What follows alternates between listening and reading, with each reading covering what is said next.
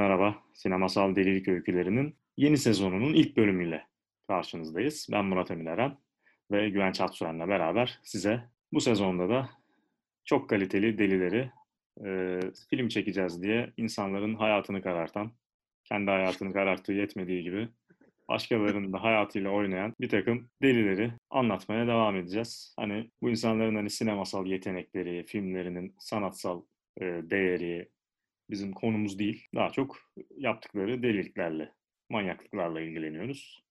Ne kadar e, film yapmak için ileri gittikleri, neler yaptıklarını burada değerlendirmeye çalışıyoruz ve bu yaptıkları şeyleri de çoklukla glorify etmemeye, hani İngilizcesiyle yani çok böyle bir övmemeye aslında dikkat ediyoruz. Yani evet bu şey şey dememeye çalışıyoruz. Hani bu film işte bu kadar şeyler, bu kadar badireler atlatılarak yapıldı.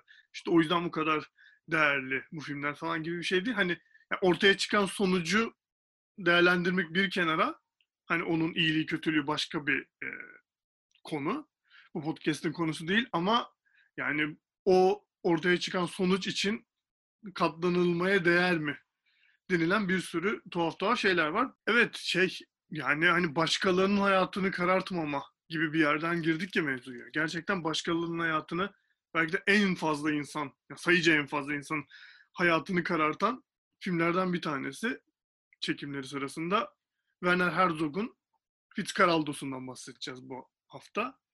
Ee, ya biraz önce dedik hani bu filmlerin şeyinden bahsetmiyoruz. Hani son halini, bitmiş halinin ne kadar kıymetli, ne kadar iyi filmler olduğu e, başka bir şeyin konusu. Çünkü Fitzcarraldo bence yani sinema tarihinin böyle en epik filmlerinden, en epik başyapıtlarından bir tanesi. Ama e, biraz sonra konuşacağımız yani akla hayale gelmeyecek yani insanların ölümleriyle sonuçlanacak. Ya bazı kazalar ve bazı e, talihsizlikler sonucunda ölümleriyle sonuçlanacak. Veya hani insanların hayatlarını riske atacak e, tercihlerle yapılmış, bitirilmiş bir film Fitzcarraldo. Aslında bu hani Werner Herzog'un bu filmine özel bir şey değil. Hani kariyeri bu tip tuhaflıklarla dolu. Hani birçok filmde beraber çalıştığı Klaus Kinski ile olan e, Fitzcarraldo da beraber çalıştığı Klaus Kinski ile olan ilişkisinden tutalım. İlk uzun metrajlı filmi e, Signs of Life'ı çalıntı bir kamerayla çekmesine kadar ya gerçekten hani sinema hatta e, sinema eleştirme ara, sinema eleştirmeni arkadaşını e, Münih'ten Paris'e kadar buzların üzerinde yürüs hayatta kalacağına kendini ikna etmiş kadar e, tuhaflıklarla dolu bir kariyer ve hayat e, Herzog'unkisi.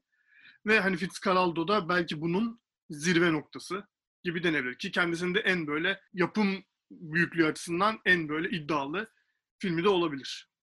Fitzcarraldo'nun e, yapım hikayesi bir yanıyla aslında filmin e, niteliğini de ilgilendiriyor. Şöyle bir taraftan ilgilendiriyor. Yani Fitzcarraldo'yu izlediğinizde etkileniyorsunuz ister istemez bütün o yapılan şeyden. Çünkü zaten filmin kurmaca dünyasının içinde de ne kadar acayip bir çaba harcandığı ve bazı şeylerin artık filmin dünyasının dışına taştığı hatta yani o çekim hikayesinin filmin içine dahil olduğu durumlar yaşanıyor. Yani böyle gerçekten e, o kadar hani garip ve o kadar böyle büyük bir e, çaba harcandığını görüyorsun ki filme.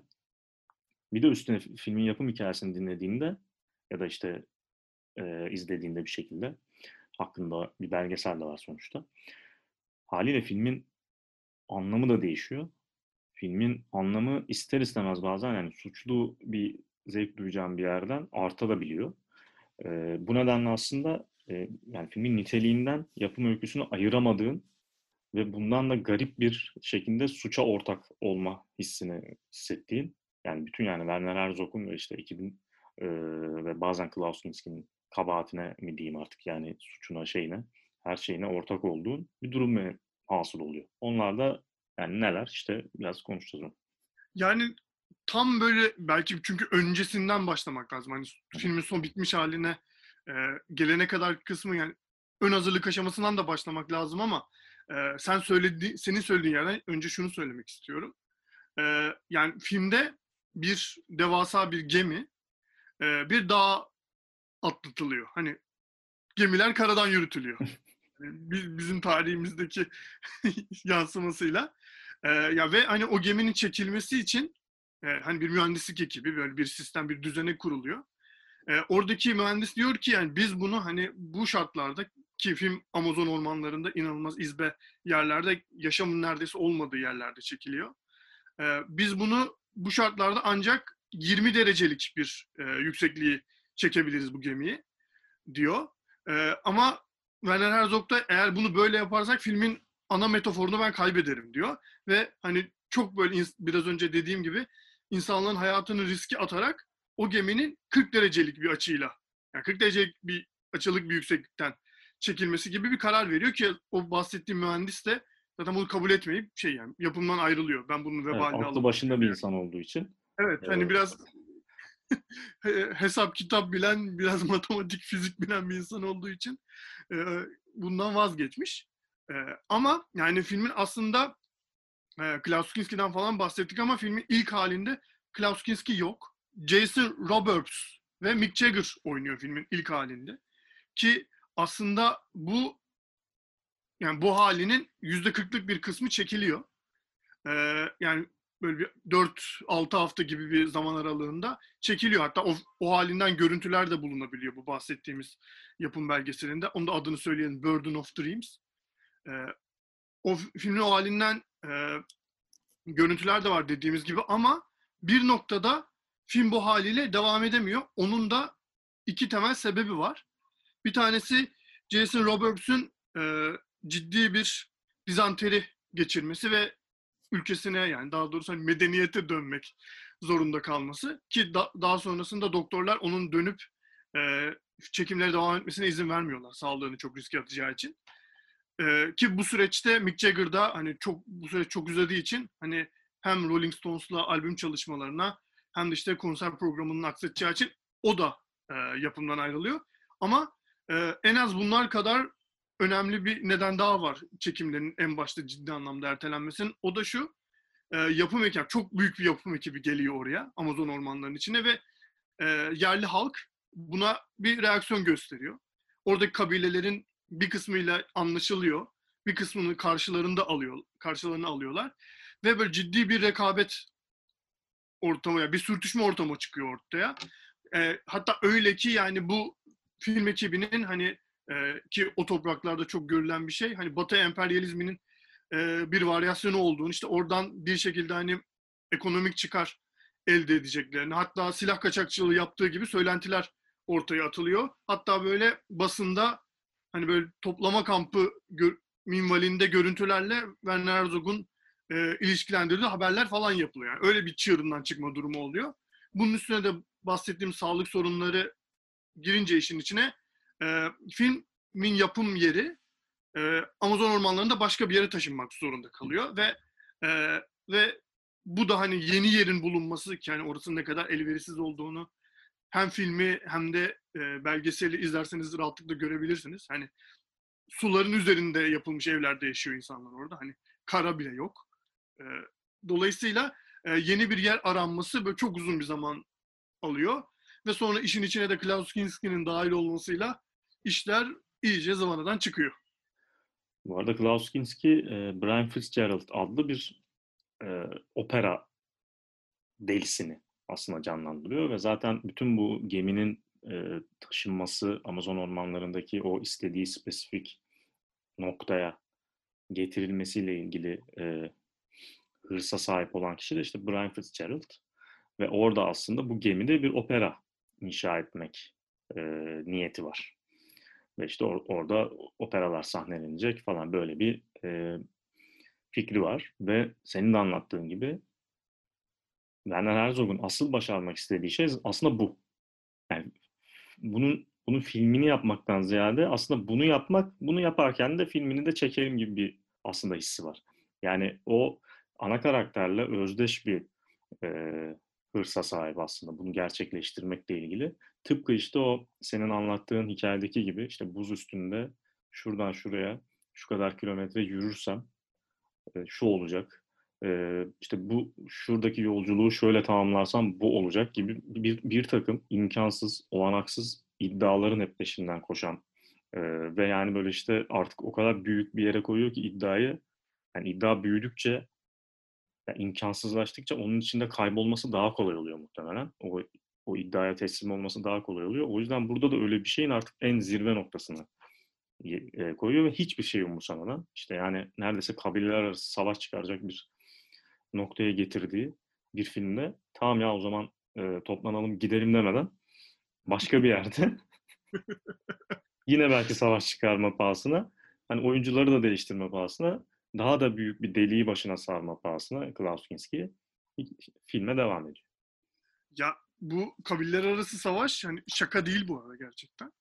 Ee, ciddi anlamda e, başka bir kabile filmin yapım sürecine dahil olan diğer bir kabileye e, fiziksel saldırılarda bulunuyorlar. Bayağı gece yarısı kaldıkları kampı basıp yani basıp demeyelim de yani uzaktan e, ok vasıtasıyla e, bir saldırıda bulunuyorlar ve ciddi anlamda 2-3 kişi yaralanıyor ki hatta e, o sırada şeyde hmm, o lokasyonda bir doktor olmasa ve acil müdahale edilmese bu insanların e, öleceği gibi böyle ciddi bir durum var.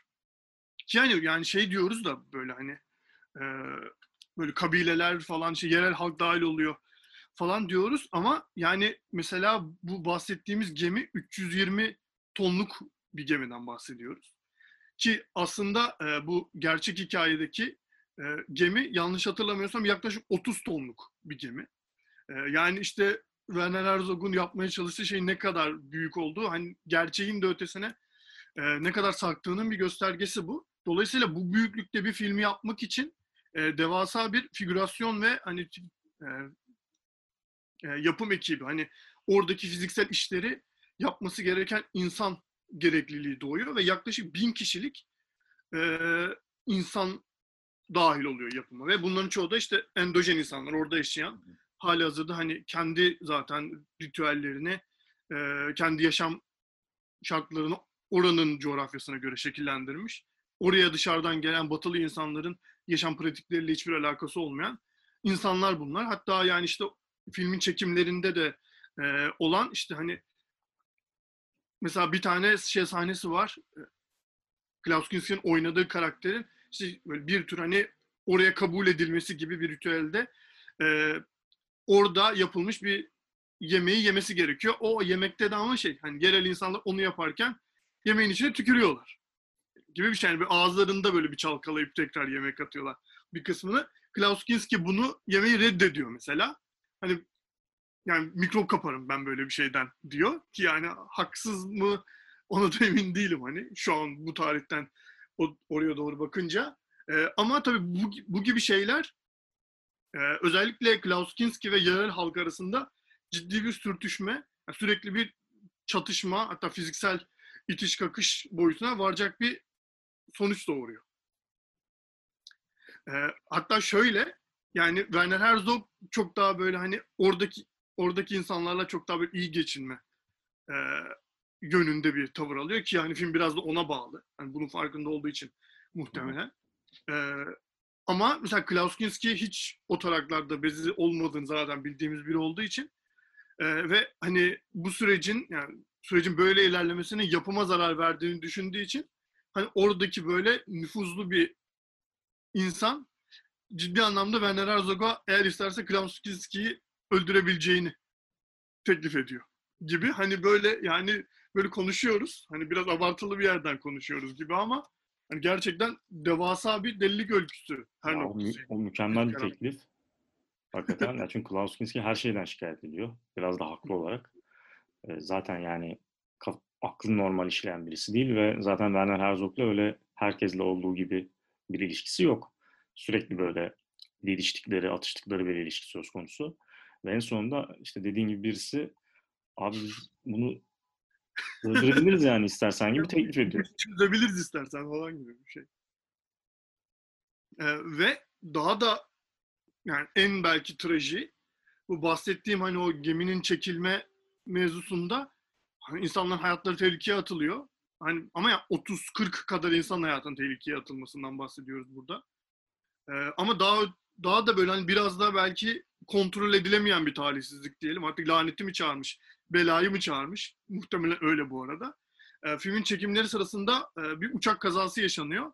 Ve bu uçak kazası gerçekten dört insanın hayatını kaybetmesine ve bir kişinin de e, felç olması gibi yani hani herhangi bir filmin ne kadar değerli olduğundan çok daha e, hani yarışılamayacak kadar mühim böyle bir vahim bir durum ortaya çıkartıyor aslında. Yine uçaklarla ilgili yani sette kullanılan uçaklarla ilgili şöyle bir hikaye de söz konusu. Klaus Kinski'yi e, dize getirmek için e, bazı uçakların ona doğru alçak uçuş yaptığı. yani zaten inanılmaz bir saçma ikili. Yani birisi... Ya evet, onların onların da bir belgeseli var. Tamamen onların ikilisine, evet. işe, ilişkisine odaklanan en iyi düşmanım falan gibi bir şey sanırım. Evet. Çünkü yani çok böyle bir aşk nefret ilişkisi var aralarında. Yani evet böyle şu an olumsuz bir yerden konuşuyoruz ama yani Werner Herzog onunla çalışmaktan da vazgeçemiyor gibi. Yani dördüncü film Fitzcarraldo beraber çalıştıkları ki hani Agir gibi bir başka bir delilik de var. Hı hı. Ee, ikisinin de daha önce yaptıkları. Dolayısıyla yani hani Klaus Kinski bir bela ama Werner Herzog da bir şekilde onunla çalışmaktan vazgeçmiyor. Hatta belki garip bir şekilde zevk alıyor. Gerçekten yani her yanıyla böyle nasıl ayakta tutacağını bilemediğin, bir de aylarca sürüyor bu. Gerçek bir delilik yani. Hani bu bütün bu prodüksiyonu devam ettirebilmek vesaire. Klaus Kinski şeyin avukatlarıyla sürekli kavgalar ediyor. Bayağı yumruk yumruğa birbirine giriyorlar. Werner Herzog'un avukatlarıyla, e, yapım ekibiyle vesaire. Böyle bir ortamda çekiliyor film ve yani zaten yola çıktıkları hikaye de lanetli bir hikaye bir yandan. Yani e, gerçek Fitzcarraldo, yani ismi Brian olmayan, e, işte yarı Perulu bir bir oligark aslında ve dediğin gibi bir e, filmdeki gibi bir hayali var ama hani bu kadar de, devcileyin bir gemi yok ortada ki o o gemi bile batıyor. Yani e, adamcağız 35 yaşında zaten ölüyor, gemi batıyor falan. Baya lanetli bir hikaye. E, filmi de öyle oldu. Ya evet şu an hani filmi izlemeden bu podcast'i dinleyenler var. Tam olarak gözünde bunun ne kadar zor bir şey olduğunu evet. canlandırmakta zorlanabilir. O yüzden yani çünkü gerçekten fiziksel bir zorluktan bahsediliyor. Yani dolayısıyla hani bu podcast'i şayet filmi izlemeden dinlediyseniz yani hemen filmi izleyin. Hatta sonrasında bir de e, bahsettiğimiz Burden of Dreams'i izleyin. Çünkü yani gerçekten hani şu an kelimelerle anlatılamayacak bir garabet var ortada.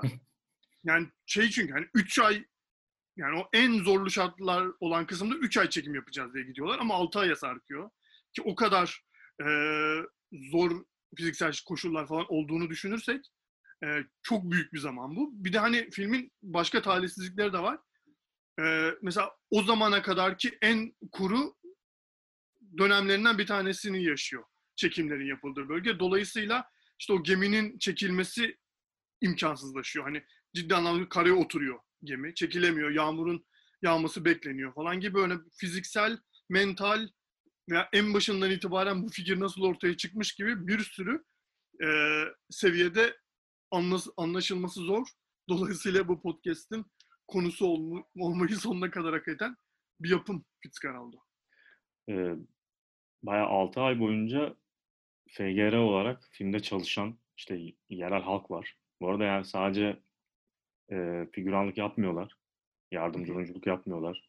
İşte, işte bir takım e, el işi isteyen işlere de yatıyorlar ve günlüğü 2 dolara çalışıyor bu insanlar. Baya yani böyle e, yüzlerce insandan bahsediyoruz falan. Baya korkunç bir şey durum da var aslında. Yani yerel halkın rahatsız olacağı kadar e, yeniden işte bir istila falan o yani oranın işte e, kolonyalist tarihiyle, yani travmasıyla ilişkilendirebilecekleri saçmalıkta şeyler oluyor aslında hakikaten. Ya şöyle, yanlış hatırlamıyorsam o verdikleri şey hani kaşe diyelim o insanlara. E, o insanların herhangi bir tarlada çalışmasının sonrasında elde edecekleri getiriden daha fazla. Ama yani herhangi bir yani batıda yapılmış bir film hani e, daha kontrollü şartlar altında yapılmış bir filme, filmdeki aynı işleri yapan insanların aldığı yövmiyeden çok daha düşük. Dolayısıyla hani böyle bir e, hakkaniyetsiz bir durumda var gerçekten ortada. Ki yani bunun ne kadar büyük, bu yapımın ne kadar büyük bir delilik olduğunu şeyde de yani Werner Herzog da bir noktadan sonra artık kabul ediyor.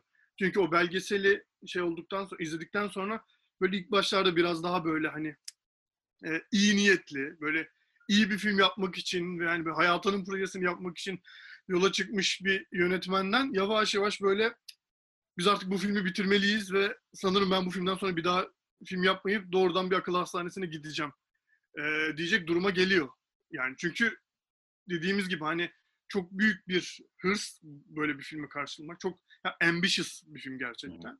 Ama yani doğaya karşı da bir yandan mücadele olduğu için işin içinde gerçekten hani ne kadar hırslı olursanız olun, ne kadar büyük bir, ne kadar yön- önemli bir yönetmen olursanız olun bir noktada hani sizin de aşmamanız gereken sınırlar var. Ki Fitzgerald onu bence aşan filmlerden bir tanesi. Hı. Ama yani bir yandan da senin de dediğin sebepten belki de hani büyüklüğü de yani yine glorify etmek için söylemiyorum. Ama izlerken o suça ortak olmanın verdiği haz da biraz buradan kaynaklanıyor. Werner Herzog'un en büyük başarısı orada zaten herkesi e, bu olan bitene inandırabilmesinde yatıyor. Hı hı. Olağanüstü bir şey. E, ve yani zaten etkileyici tarafı da filmin o oluyor yani izlerken. Ya evet şey gerçekten. Ya Werner Herzog'un şu şunu iyi yaptığını söyleyebilirim. Ya oradaki yerel halkla gerçekten şey iyi bir diyalog kurduğunu görebiliyorsun şeyde. Bu bahsettiğim belgeselde. İşte o insanlarla futbol oynuyor. Hani böyle. Ki çekim alanındaki tek eğlence. Öyle bir durum da var. Ve bir yerden sonra topları patlıyor ve o da bir soruna dönüşüyor. Bir, tek bir topumuz vardı ve o da patladı falan gibi bir şeye dönüşüyor. Ya başka türlü zaten bununla baş etmesinin imkanı yok yani. Kendi inandığı şeye yani biz bu manyaklığı çekeceğiz. Ee, siz de bize inanırsanız bunu yapabileceğiz gibi bir şeye inanıyor ve zaten en etkileyici tarafı herkesin ona inanmış olması. Evet. Yani bunu hani e, yanlış bulabilirsin birçok açıdan. E, manipüle edildik, edildiğini, orada bir manipülasyon olduğunu düşünebilirsin. Böyle tarafları var elbette. Evet. Bir yanıyla da e, ha- inandıklarını da düşünebilirsin. Yani gerçekten çok acayip arada kal bırakan bir şey. Evet evet. Ve Ya bir o- vaka yani. Çok büyük bir bence vaka sinema tarihinde yani. Evet, evet. Yani Herzog'u dinlediğin zaman şey oluyorsun.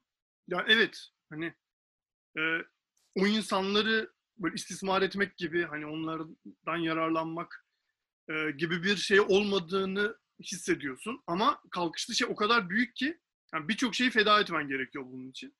İşte yani senin dediğin o ikircikli durum hani neresinde tam duracağını bilemediğin durum tam olarak oradan kaynaklanıyor aslında. Ama Ya yani benzer bir durum Agre'de de oluyor. Hatta Kinski ile de bunun üstüne çok tartışıyorlar. Klaus Kinski de böyle e, bu gibi şeylere takıntılı birisi.